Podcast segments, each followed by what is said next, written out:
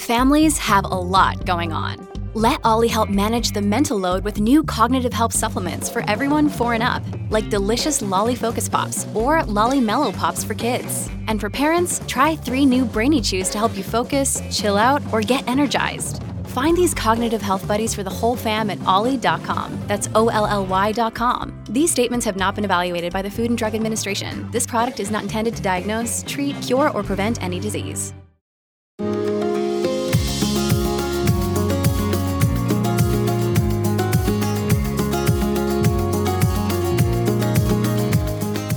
Welcome to the award winning Thoughts from a Page podcast, a member of the Evergreen Podcasts Network, hosted by me, Cindy Burnett, a voracious reader and book columnist who provides you with casual author conversations and book recommendation episodes, as well as insider information on all of the newest releases that I personally endorse and on the publishing industry in my behind the scenes series. With so many books coming out weekly, it can be hard to decide what to read, so I find the best ones and share them with you. For more book recommendations or to find my backlist of interviews, visit my website at thoughtsfromapage.com. Have you read a book recently that really resonated with you and makes you want to read a book more like it? If so, submit a read alike request to me through my Google form located in today's show notes and tell me why you loved it, and I will suggest some similar reads on a future Tuesday episode. If you're interested in reading some great books before they publish, I hope you will consider joining my Patreon group to access additional content including early reads and pre-pub author chats and bonus episodes. For March, we are reading Fifth Avenue Glamour Girl by Renee Rosen. And for April, my selection is The Comeback Summer by writing duo Ali Brady. I just added Banyan Moon by Thao Thai for May and The Bones of the Story by Carol Goodman for June. The link to join is in the show notes. Today, I am chatting with Kristen Bird about I Love It When You Lie. Kristen has a master's in literature and teaches high school English in Houston, Texas. She lives with her husband, three daughters, and their rescue lab. I hope you enjoy our conversation. Look, Bumble knows you're exhausted by dating. All the must not take yourself too seriously and 6 1 since that matters. And what do I even say other than hey? well, that's why they're introducing an all new Bumble with exciting features to make compatibility easier, starting the chat better, and dating safer. They've changed so you don't have to. Download the new Bumble now. Welcome, Kristen. How are you today? I'm doing well, thank you. I'm so glad you're here because I just recently finished I Love It When You Lie and thought it was fabulous. Oh, thank you so much. I love your podcast, so I'm really happy to be here. Thank you. So, before we dive in, I would love for you to tell me a little bit more about what I Love It When You Lie is about for those that won't have read it yet. Yes, it's about three sisters who are raised in North Alabama in the Appalachian foothills. And their beloved grandmother raises them. And once she dies, they all return home to her funeral. And each of them brings with them a problematic man in their lives. And by the end of the weekend, they decide that perhaps one of those men should be in the grave with their beloved grandmother and we don't know who it is as we're reading, which was one of my favorite things about the book is that as the sisters and the sister-in-law are all telling their stories, you're trying to figure out, okay, who is it that ended up in the ground? Right. I love mysteries of all kinds, whether it's suspense, thriller, or cozy mysteries. And so I wanted to see if there was some way I could subvert the typical expectation that you know who died in the beginning and still keep it compelling enough for people to want to read. So, how was it writing that? And did you have to do a lot of editing to make sure you weren't giving too much away, but that you were including enough details that it could lead the reader toward who it was going to be and then eventually it would make sense who it was? Yes, I actually wrote the three sisters' voices first, and then I decided to go back in and insert the sister in law's voice. Uh, she is an outsider to the town because she's from the north and she isn't quite accepted into the community in the way that she would like to be. And so I was able to play around a bit more with her voiciness and decide what kind of information to give away and which to hold back by including her. So that really helped me with the the reveal part of mystery and the slow unraveling. Because as I was reading, I kept thinking it must be really difficult to provide enough detail to keep the reader moving along and following the story, but not provide so much until you get close to the end to be like, okay, it's got to be this particular person that died. Right. I probably read some parts of the book 30, 35 times, just tweaking things, changing things, adding little details because I'm not an outliner. So, really, the fine tuning comes in those drafts and the multiple passes. Absolutely. And adding in another character, it sounds like. And I really thought Stephanie added a lot to the story, especially because so much of the time she's talking to the sheriff. Right. And she actually had just a few chapters here and there when I first added her. And then my mom read it. She's one of my what I call alpha readers. She reads it before it's in any kind of shape for anyone to actually read it. and she's the one who said, I want more of this character. She loved her voice. And so then I ended up going in and putting even more chapters in. So it was kind of like this this slow bricklaying of her voice in the novel. I loved that character too, because one of the things I enjoyed so much about the story was how close the sisters are. And so it was really nice to have this character that was apart from them and obviously had some history, is in the same family, but doesn't feel like she has really ever been accepted by the sisters. So you don't know, is she telling the truth or is she going to be spinning things in her own direction? Because you assume the sisters are going to cover for each other, which was another thing I loved. I really felt their relationship and how close they were and how regular they were was what made your book because I get kind of tired of all of these just crazy women in thrillers that, you know, are doing all this stuff I'd never do and they're unkind and you can't relate to them.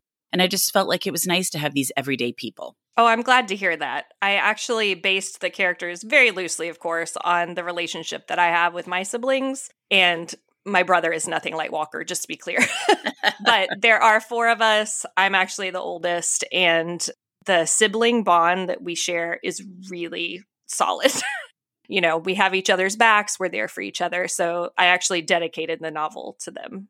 I saw it was dedicated to someone with three people, so I figured whoever they were was who the book was based on, but I didn't realize it was your siblings. I love that because that was something that struck me as I was reading that they just had such a delightful bond and you knew they were going to do anything for each other. So to have Stephanie as kind of the foil to that was good as well.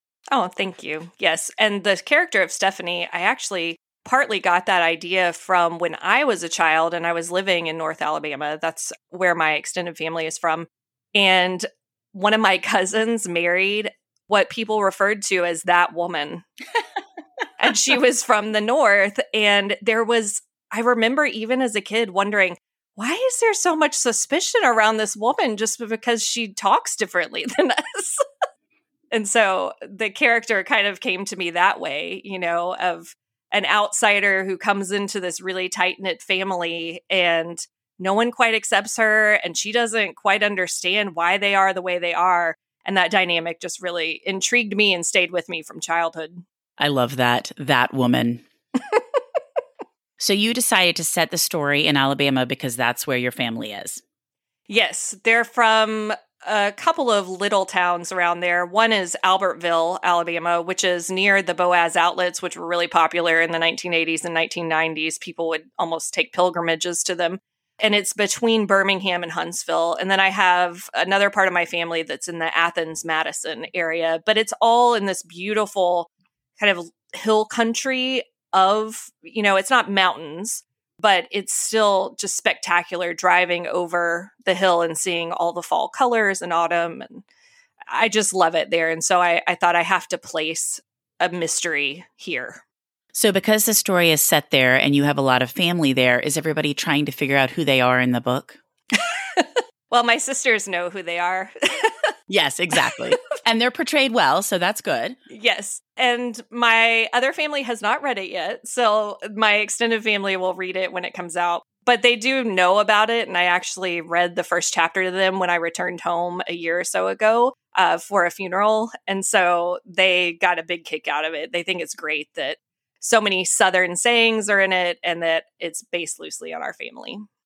So, was it hard to keep the sisters distinct, trying to write three characters and then Stephanie as the fourth? did you really base them loosely on your sisters or did you have to create distinct personalities for each of them? I really did base them loosely on my sisters. Of course, my sisters haven't gone through any of these actual scenarios, but when I put one of them in a scenario, such as June losing a baby, I thought, okay, how would my sister react to this experience? And then I wrote it based on how I thought she would react. That's really a helpful way for me to make characters fully formed instead of, you know, just being surface level. And then another way that I helped set them apart was deciding how Southern I wanted their voices to be. Because one of my beta readers, who is actually a colleague at my school, who I love and I love her editorial notes, she said, after reading one of the early drafts, I can't tell how Southern this novel is supposed to be. and so I thought, oh, okay. So I'm not being consistent in some way. So what I ended up doing was making the oldest sister, Tara, the one who's been there the longest, who has pretty much stayed in her hometown, except for about six months when she went away to college as a freshman. I made her the most deeply Southern of the three. And then from there, it was just kind of a spectrum. And that helped me distinguish their voices and the kind of phrasing and the way that they would think. And I thought it was interesting because she's married to a pastor. yes, and I am too. So I told my husband, who is a worship pastor, actually, I said, when the staff at church reads this, you need to tell them I have never stolen any money from the church. that's why I was like, okay, Kristen, you went there, and what is the church going to think? So that's pretty funny. But yes, I'm sure you wanted him to go in and say, okay, listen, I promise this was not based on something that has really happened in our lives. Yes. And actually, our church is very cute about the way they react to me as a writer they all turn out for my events and they promote my book on social media and they're just like so thrilled that I'm writing in this genre where like people are dying, which is really interesting to me. that is hilarious. yeah. You're like, huh, but that's so nice that they're so supportive. Yes, it really is. It is. Well, what was the highlight of writing this one? The highlight of writing this one was tapping into the character of Gran she is never alive when the novel is happening, but her voice is still on the page in memories that the girls have of her, the sisters specifically have of her. And my grandmother passed away while I was writing this novel, and it was during COVID, so we weren't able to travel to Alabama to the funeral.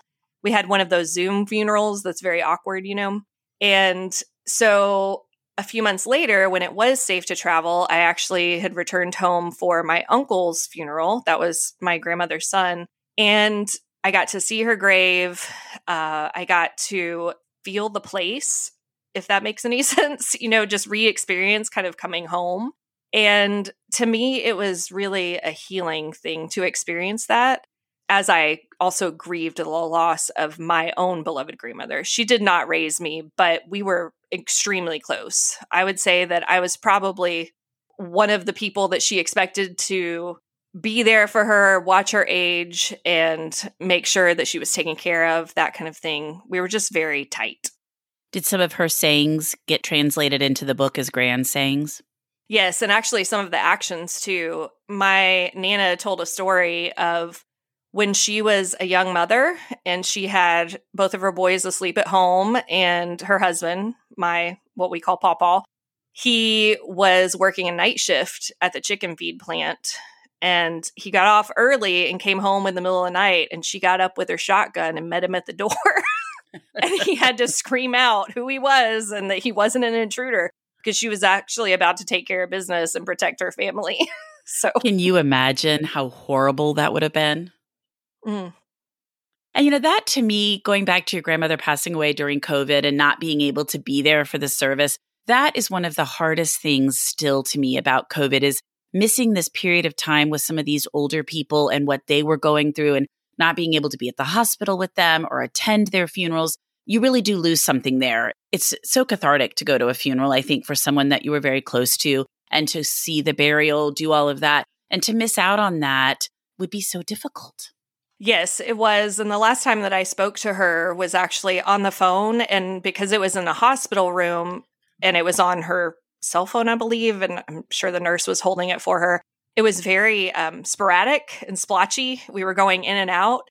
And so for that to be the last memory was also really hard. At the same time, I'm really glad that I got to say goodbye to her and that I got to hear her voice for a last time. And I'm also glad that I got to return home for the funeral and be with family, even if it was a year later. Absolutely. And see where she's buried and be able to commune there and just sort of, you know, have your memories. Right. How did you decide on your character names? I wanted them to be Southern character names. And actually, one of my good friends that I teach with is named Tara. And she has one of those very Southern sweet voices.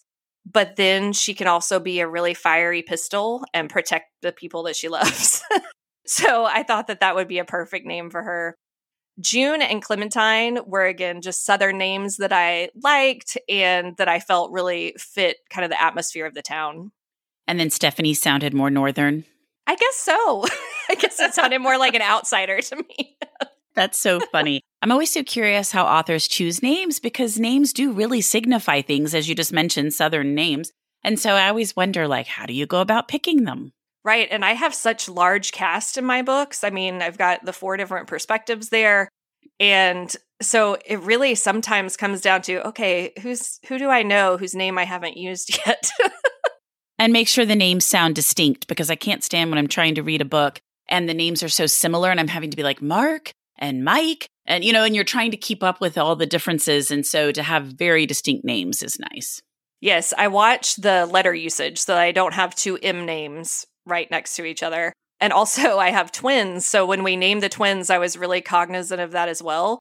I didn't want a Sadie and a Sally, you know. So I have Sadie and Ruby. They're right next to each other in the alphabet, but they're not the same letter. Exactly. And probably nicer for them as well. Right. Well, what about writing your second novel versus writing your first novel? How did you find that? I've heard authors talk about the sophomore slump. I don't think I experienced that with this novel. I think I am actually experiencing it now with my third novel. But that's because I had already written some of the second novel before I got my book deal for the first novel. So I really took that adage to heart, you know, just keep writing even while you're waiting for querying and hearing back from agents and that kind of thing.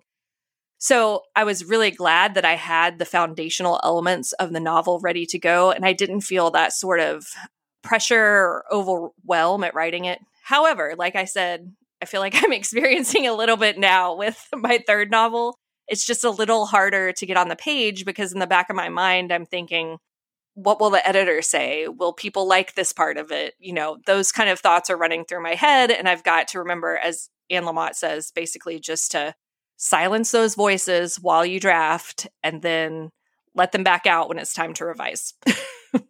But it has to be hard because once you have a book out in the world, you know what is going to be happening and who's going to be responding and just all of it. And so it would be difficult, I think. Right. I do feel in a lot of ways like I'm living up to reader and my editor and agents' expectations in ways that I didn't feel like I had to do before because there weren't any expectations yet. Exactly. And I guess with respect to the editor's expectations, I wouldn't think you'd worry quite so much about that because no one else is going to have seen the book except for your alpha readers and then your editor.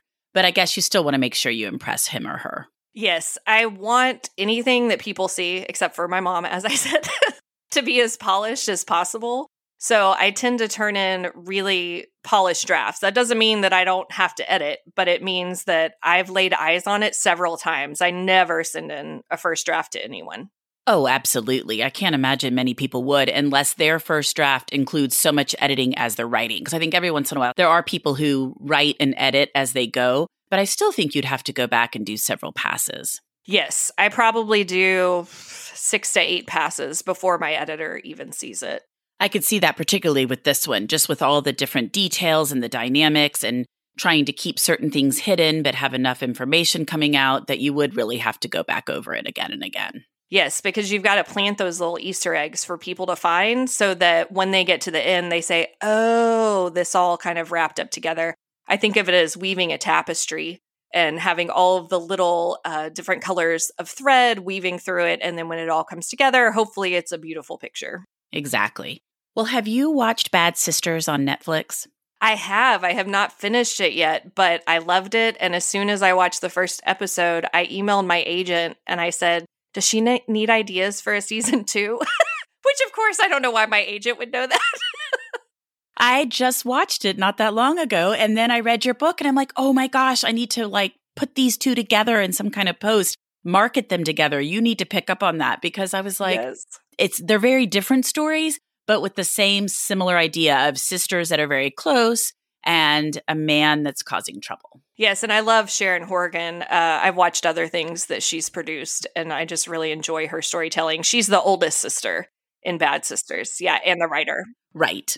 I looked them all up afterwards because my husband kept saying she looks really familiar to us, and I don't think I've seen her. I think she looks like somebody else we know. But I was looking up what what she had done, and yes, she's she is fabulous in that. I just can't recommend that show enough. There are times when it's not super fast paced, but you still need every single bit of it because it pulls all the details together. And I just thought it was very well done.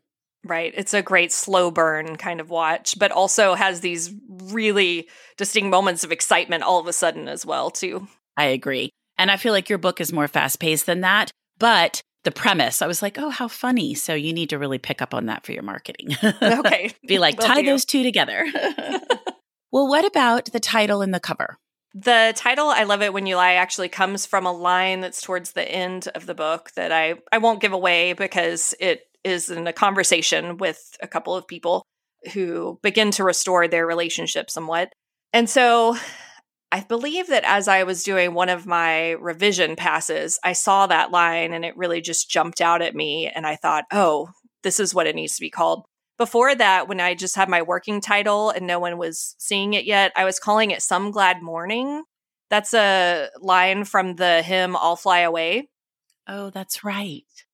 Because that's such a, a Southern classic hymn to be singing, and because the novel is set around Decoration Sunday, and part of Decoration Sunday in the past was having potluck on the ground and then also doing hymn singings.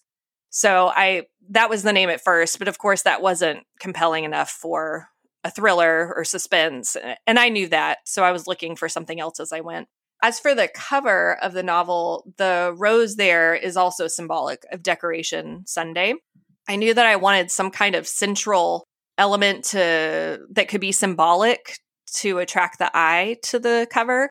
And I think that they did a really good job with the placement of even the rose petals and the font being bright pink, that kind of thing. I think they did a great job. I think so too. I really like the cover and I like its simplicity. So I have so many comments to everything you just said. Hopefully I can remember them all. so the first is that I love when I'm reading a book and I see the title in the book. So I was so happy when I got to the end. Again, no spoilers as to when it's spoken. And I was like, oh, here's the title. And sometimes that must be difficult to try to figure out where you're going to land with the title, but I was happy to see it in the print. And then I'll Fly Away is one of my all time favorite hymns. So I was also happy to see that in the book. I had just recently found a beautiful version of it that I've been listening to. So again, I thought, oh, this is so funny. Bad Sisters, I'll Fly Away. It's all in the book. And then last, Decoration Sunday, which we did not talk about. So I'm so glad you mentioned it. I was completely unfamiliar with that. Can you talk a little bit about what it is for others that are unfamiliar with it? Yes, Decoration Sunday is a series of Sundays in the month of May in which relatives of the deceased go to their grave sites and they clean the graves, they add new gravel, they decorate with a bunch of flowers.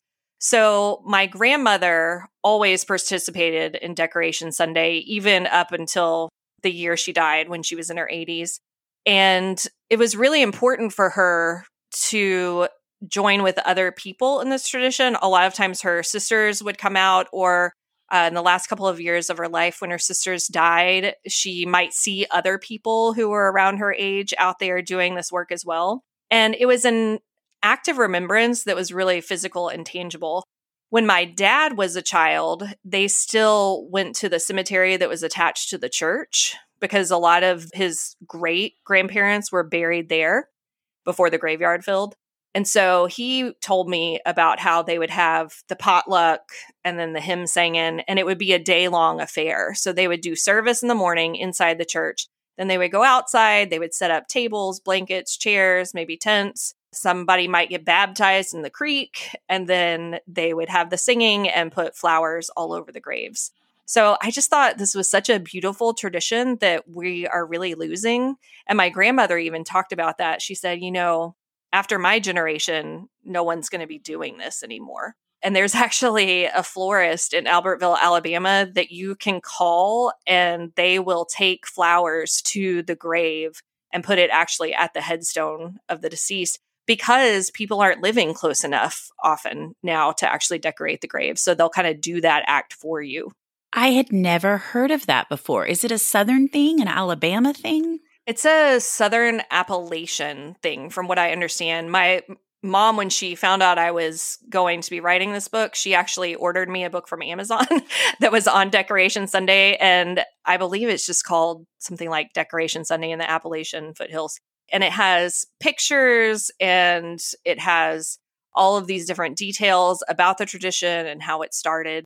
And I believe some places, such as Louisiana, call it homecoming it's similar, I believe, but not quite the same as Decoration Sunday. And some people believe that Memorial Day actually came out of this tradition. This is all so fascinating. I love when I learn new things like this. And it was just something I was completely unfamiliar with. My grandparents are buried in Oklahoma, mm. and it's one of those perpetual care cemeteries. So you can't put flowers out anyway, just fake flowers. And there's not a lot that can be done with the grave, but it's just not something I'd ever heard of before. Yes, I also love novels where I learn something new. So I thought, I bet a lot of people haven't heard of this. And my editor actually lives in Canada. So she had certainly never heard of this. It was new to her. Yeah, that's really cool. Mm-hmm. Well, before we wrap up, what have you read recently that you really liked? I just finished Sarah Addison Allen's Other Birds.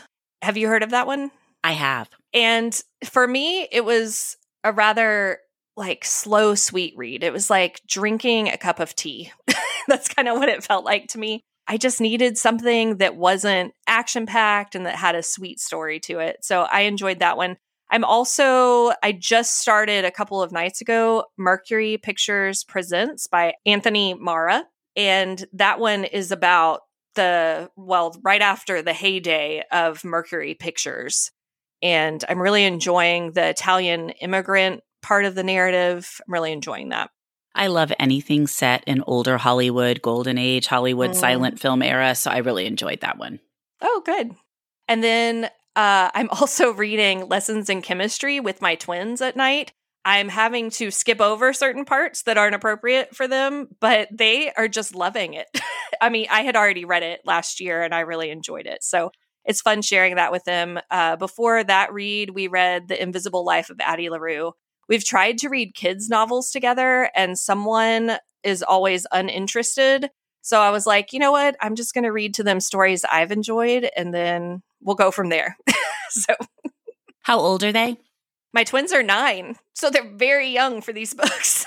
but like I said, I'm making them age appropriate as I go. So I guess if uh, you can edit, yeah, yeah, if they ever want to make younger versions of their book, I can help them.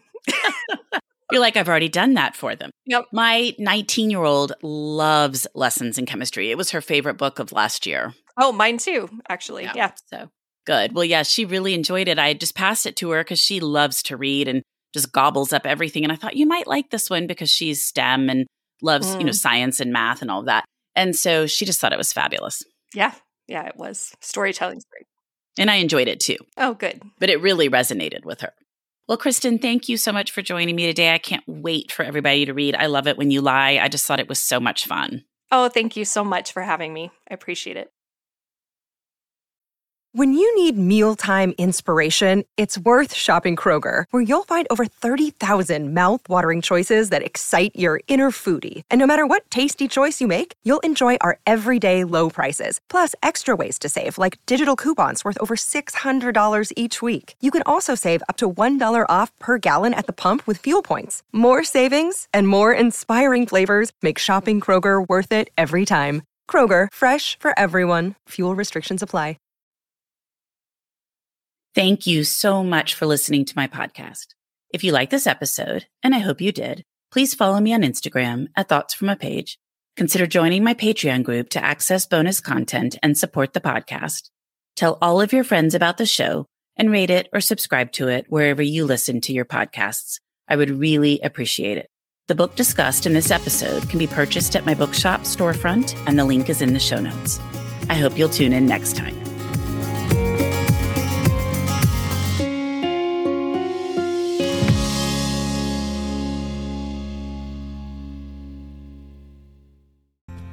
Got questions, we've got answers. Business leadership, ownership, and sales can be challenging. Tune into the Accelerate Your Business Growth podcast to learn from the world's experts. Join me, your host, Diane Helbig, as I chat with people who have expertise in various areas of business. You'll enjoy the lively conversations that are focused on providing you with the ideas, tips, and suggestions you need to realize greater success. Get what you need for your business when you need it from the people who have the answers. Accelerate Your Business Growth is part of the Evergreen Podcast Network and is available on Apple, Spotify, or wherever you listen to your favorite podcast.